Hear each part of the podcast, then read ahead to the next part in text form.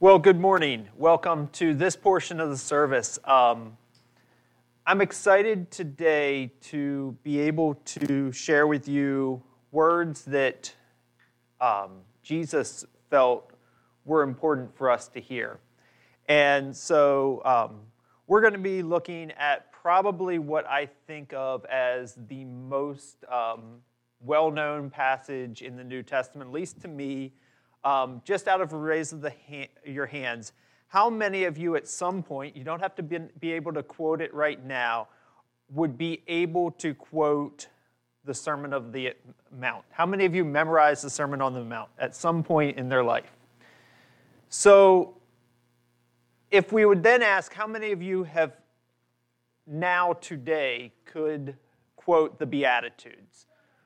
I bet almost everybody would raise their hands. I'm not going to put you all on the spot again, it's, it's hard enough. But so we are going to be looking at the first 12 verses of the Sermon of the Mount.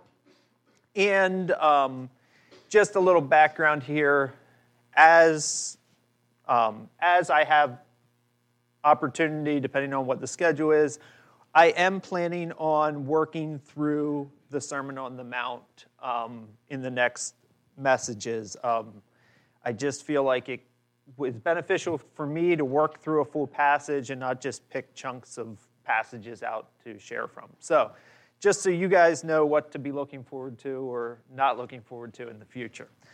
Um, so, that being said, that's what we're going to be looking at today. And as I think about this passage, I think about we've all probably heard a lot of messages on it. And everything from, um, you know, all kinds of different approaches, a lot of it focusing on how to receive blessings. And I think that part of it is there, but as I pondered this, as I read through it time and uh, numerous times, there was something that wasn't quite sitting right with me. And I realized that we'll get to that. Um, so, but um, with that approach. So, I want to start out and read, just bump into chapter 4 and read verses 23 through um, 5 2. Then his fame went through all of Syria, and they brought to him all sick people who were afflicted with various diseases and torments, and those who were demon possessed, epileptics, paralytics, and he healed them. Great multitudes followed him from Galilee and from Decapolis, Jerusalem, Judea, and beyond the Jordan. And seeing the multitudes, he went up onto the mountain, and he and when he was seated, his disciples came to him. And then he opened his mouth and taught them, saying, We're going to stop here. Um, so, the introduction to this passage, we see that Jesus is caring for the people. And one of the things that I'm seeing here is he's giving to the people, which is exactly what, you know, we would expect of Jesus. But when that happens, all of us, our human nature is to reach out and say, What can I get? And that was what was happening here. The people were, were you know, reaching out. And so then it becomes kind of this, you know, can I follow you and get something? And that is what I'm seeing kind of leading up to the Sermon of, on the Mount. And as I've listened to, I would say I think of three or two common approaches that I've seen to preaching through or teaching the Sermon on the Mount. And one is the pr- approach of going through each of the attributes of the Beatitudes and picking out a character quality meekness. So, I want to receive a blessing, I'm going to be meek and God will bless me. And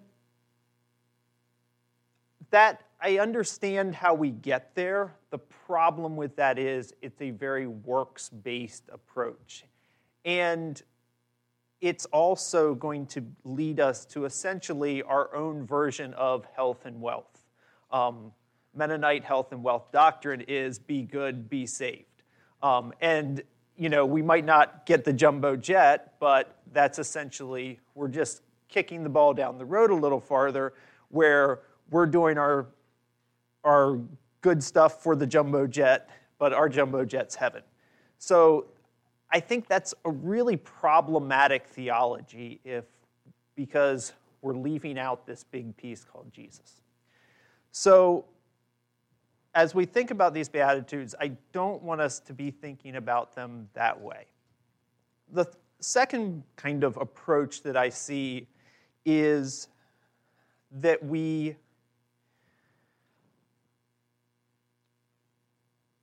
kind of use it as a springboard to teach each of these characters. So, you know, I want to have a message on mercy. Then, you know, I read the verse in, uh, in the Sermon on the Mount, and we go to um, kind of a down bunny trails to teach mercy. So we can use it as a springboard. Again, nothing wrong with that but we're not really digging into what was Jesus' heart here. So, and then I would say a final way that we often teach these is as kind of maybe shall we say fruits of the spirit like these are things that god can or will award us for doing and give us blessings for and of the three that i've kind of gone over so far i think that one's probably the closest to how the people who were listening to Jesus at the time were thinking about. And again, nothing wrong with that.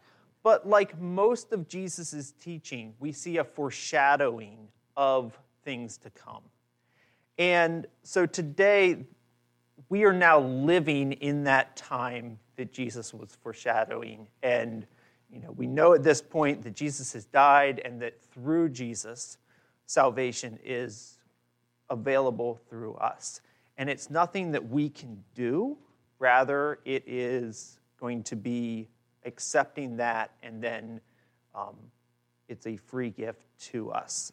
So, with that kind of background and backdrop, I want to move on and actually read the next 12 verses, and then we're going to go through and break them down into three sections that um, stood out to me as you know what Jesus is possibly foreshadowing here, and um, then we'll wrap up at the end with um, kind of a conclusion to that. So, um, picking up at verse three.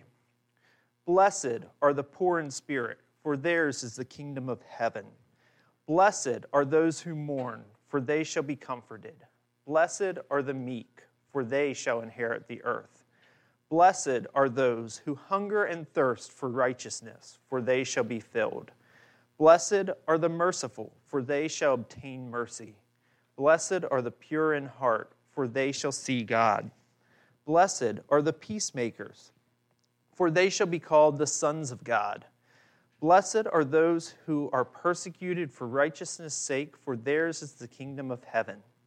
Blessed are you when you are reviled and persecuted, when they revile and persecute you, and say all manner of evil against you falsely for my sake. Rejoice and be exceeding glad, for great is your reward in heaven, for so persecuted the prophets who were before you. So, um, today we're going to break these um, verses up into three kind of chunks. The first one's going to be verses 3 through 5. The second is going to be verses 6 through 9. And the final is going to be 10 through 12. Um, so, at, but before we do that, I want to talk about one thing in general, and that is this word blessed. Um, I think it's really important. It's repeated numerous times through the passage to understand what um, Jesus is referring to when he says blessed. And there's two words that can be translated as blessed. One of them is going to have the idea of kind of outward blessings. So to use that as a sent in a sentence, as um, you know, they always say, use that in a sentence. So Alfie and Anita were blessed with a healthy child. That is the first type of blessing. And an example of that being used in Scripture is going to be in Matthew 25 34. Then the king will say to those on his right hand, Come, you blessed of my Father, inherit the kingdom prepared for you from the foundations of the world. So that is, in that situation, that word that is being used in there in Matthew 25 34 is that outward blessing of like, you know, something good happening to you. And this word is going to be the other kind of blessing, and that is more of an inward blessing. Now, one disclaimer I will have for this to kind of cover my back in case, you know, we, um, somebody's looking up the Greek and all this stuff. This gets a little bit muddled because translated into Hebrew, those words are then translated into one word. And so it does get a little muddled, and you will hear some differences of, of opinion on it. And I'm not necessarily, this is not a hill I'm going to die on. But, um, but it does appear that the word that we're talking about here is the inward blessing. So, that idea of um, inward joy or happiness. So, if I was going to use that in a sentence, I would say um, Farmer Joe is a joyful person regardless of rain or shine. So, that idea that his joy is coming from within. So, that is the type of blessing that I believe is being used in this passage. So, um, so, again, just a reminder we're not thinking about do this behavior to get something out of it. Rather, we're thinking about the result of the behavior. And I think that's an important distinction to make.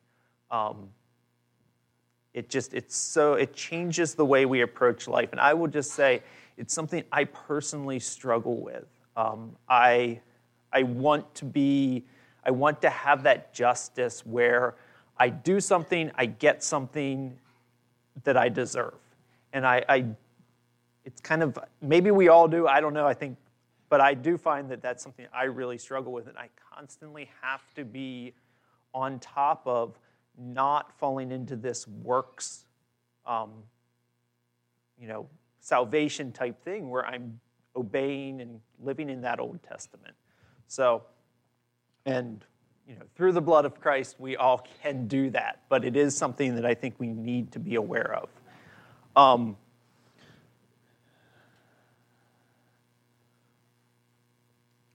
I will also say, um, for years, and I always loved this, and this is kind of a little bit on a bunny trail, but whenever my dad taught this passage, he would always describe it as instead of saying blessed, he would say, You are in a good situation.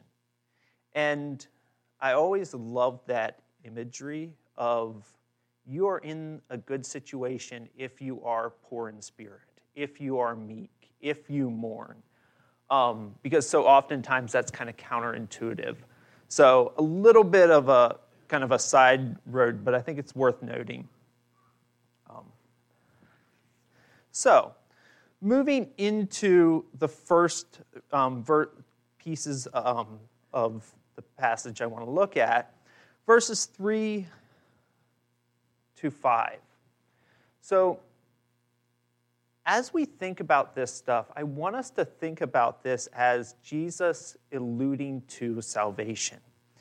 And the first th- um, three verses, he talk he has references to the Old Testament. And he says, Blessed are the poor in spirit, for theirs is the kingdom of heaven.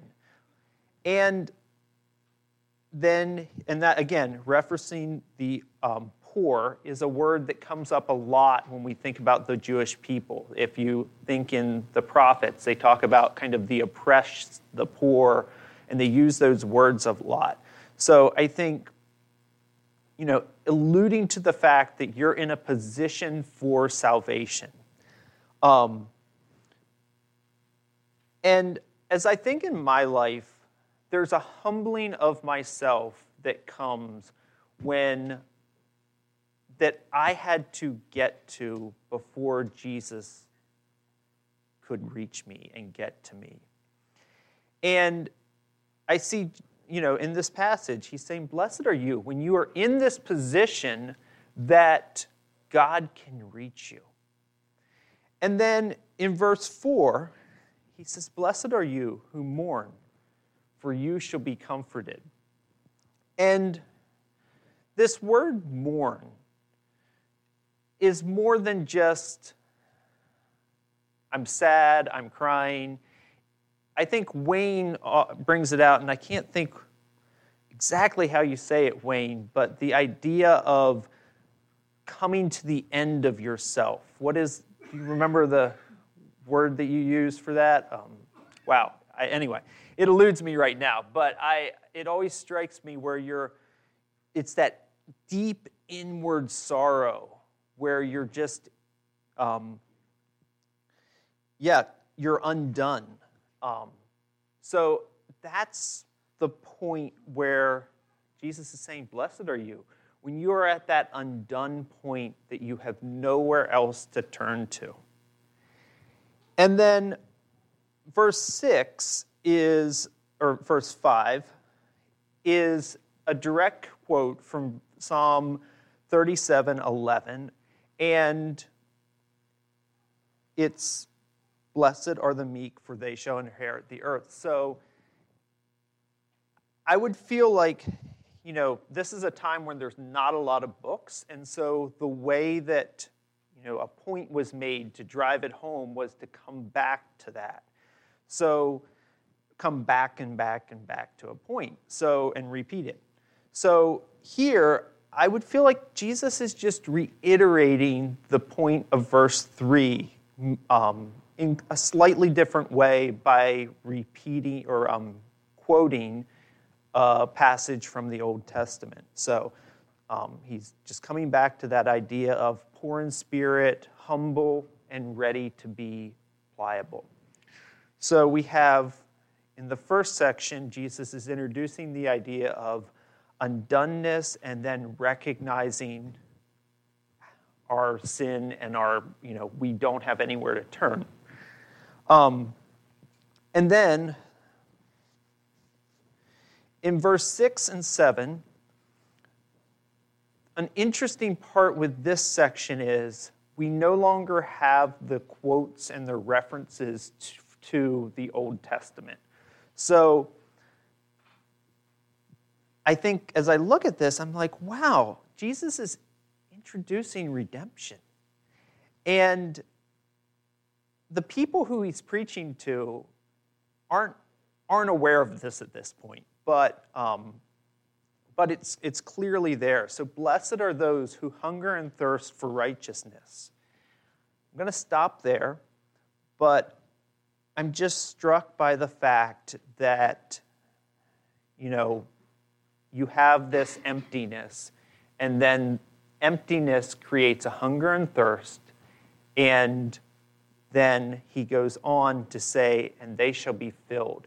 And that word filled has the idea of saturated. Um, so, you know, that, that sponge that is just dripping and sopping um, with, with everything it can hold um, which is just a beautiful picture of the way Christ fills us. And, um, and then the next two verses, 7 and 8 Blessed are the merciful, for they shall obtain mercy. I love the picture of the, how God is also willing to give us mercy. And then also the idea that we will exhibit Christ. And so, just as He's poured out mercy, that's going to be exhibited in our lives. And again, this idea that Christ is not here to have us exchange stuff, but He fills us and then we mirror what He does. So if we move on into verse 9, blessed are the peacemakers, for they shall be called the sons of God. And I just again another characteristics of characteristic of Christ. And I had to think yesterday morning. Um, there was a lot of, shall we say, non peaceful activity happening in our neighborhood. And long story short, somebody was breaking into cars, and it wasn't super close to our house, but it was close enough. And then somebody came out, and it ended up in a pretty bad altercation. And I was just thinking, and Jess and I were just talking about it, and just how, how it's not of Christ. And, you know, once you go down that road, there's not, we're not exhibiting Christ. And I, as I was reading through this, I was, and this is a little bit of a bunny trail, but just struck by the importance of exhibiting Christ and how when we let Him fill us up, we become who He is and not of the world. And there is a blessing that comes with that. So, anyway, a little bit of a bunny trail, but I, it was on my mind. So, um, so we have these attributes of Christ, and um, that are exhibited. And so now we are living in Christ. And then finally, we're moving into verses 10 through 11. And I think the thing that I'm struck with is, again, Jesus knowing what his followers were going to be facing. And he's reminding them to be aware that what happens here is not it's not the whole story and that there's a blessing in the sense of you're partaking with me so um, I, we'll just move on and read verses 10 and 11 blessed are those who are persecuted for righteousness sake for theirs is the kingdom of heaven blessed are you when they revile and persecute you and say all kinds of evil against you falsely for my sake. I'm going to stop there. Um, I think the thing that I want to just pull out of these verses is that we are not of this world. And so there are going to be times where, and that there is persecution, there is, you know, bad stuff that happens to us. People aren't kind. Um, they because they're not living in the kind of the world that we are living in. Um, but I also think sometimes we lose sight of the fact of kind of let's grit our teeth and we kind of have this attitude let's grit our teeth, let's bear it, let's get through it, and we can go to heaven. And we miss the fact that we're actually doing this through Jesus rather than a lot like we're not we're not at odds with it's not just I'm not saying this quite the way I'm trying to get it across but we're at odds with each other sometimes with it's still transactional. And this is not about being transactional, it's about walking alongside Jesus and following him. And so, and with that become, comes the blessing that we get from it. And then finally, verse 12 Rejoice and be exceedingly glad, for great is your reward in heaven. For so persecuted they the prophets which were before you. And I think the beauty of this is, despite everything, while we cannot earn it, we are being freely given the reward of heaven. And Jesus, and while those Jesus was teaching did not fully understand what he was offering them, we today have that opportunity to participate in this bigger picture. And as I think about those who were were actually Jesus' audience in the crowd, they were hearing an immediate Savior. They were hearing an immediate relief for their oppression. And in many ways, that was what Jesus was offering. But they were losing sight of this bigger blessing that Jesus had through him, through his death. And today we have access to that. And I'm really excited about that. I want to keep my focus on receiving that blessing through Jesus, not through enacting any of these characteristics that he has said are going to be results of living that life through Him. So I think that's the challenge that I want to leave with each of you today is to really examine our lives and ask why am I doing the things I'm doing and look for these fruits um, where we want to look for you know meekness being a peacemaker, um, pure in heart. But even but with that, it's not fruits we're creating; it's the results. So they are fruits. Um, and then, if we are see, if we're when we're seeing that, we can rejoice in the fact that we will have that reward with Christ and can um, be part of that. So. Thank you for your time, and I'll turn the time back over to Nate.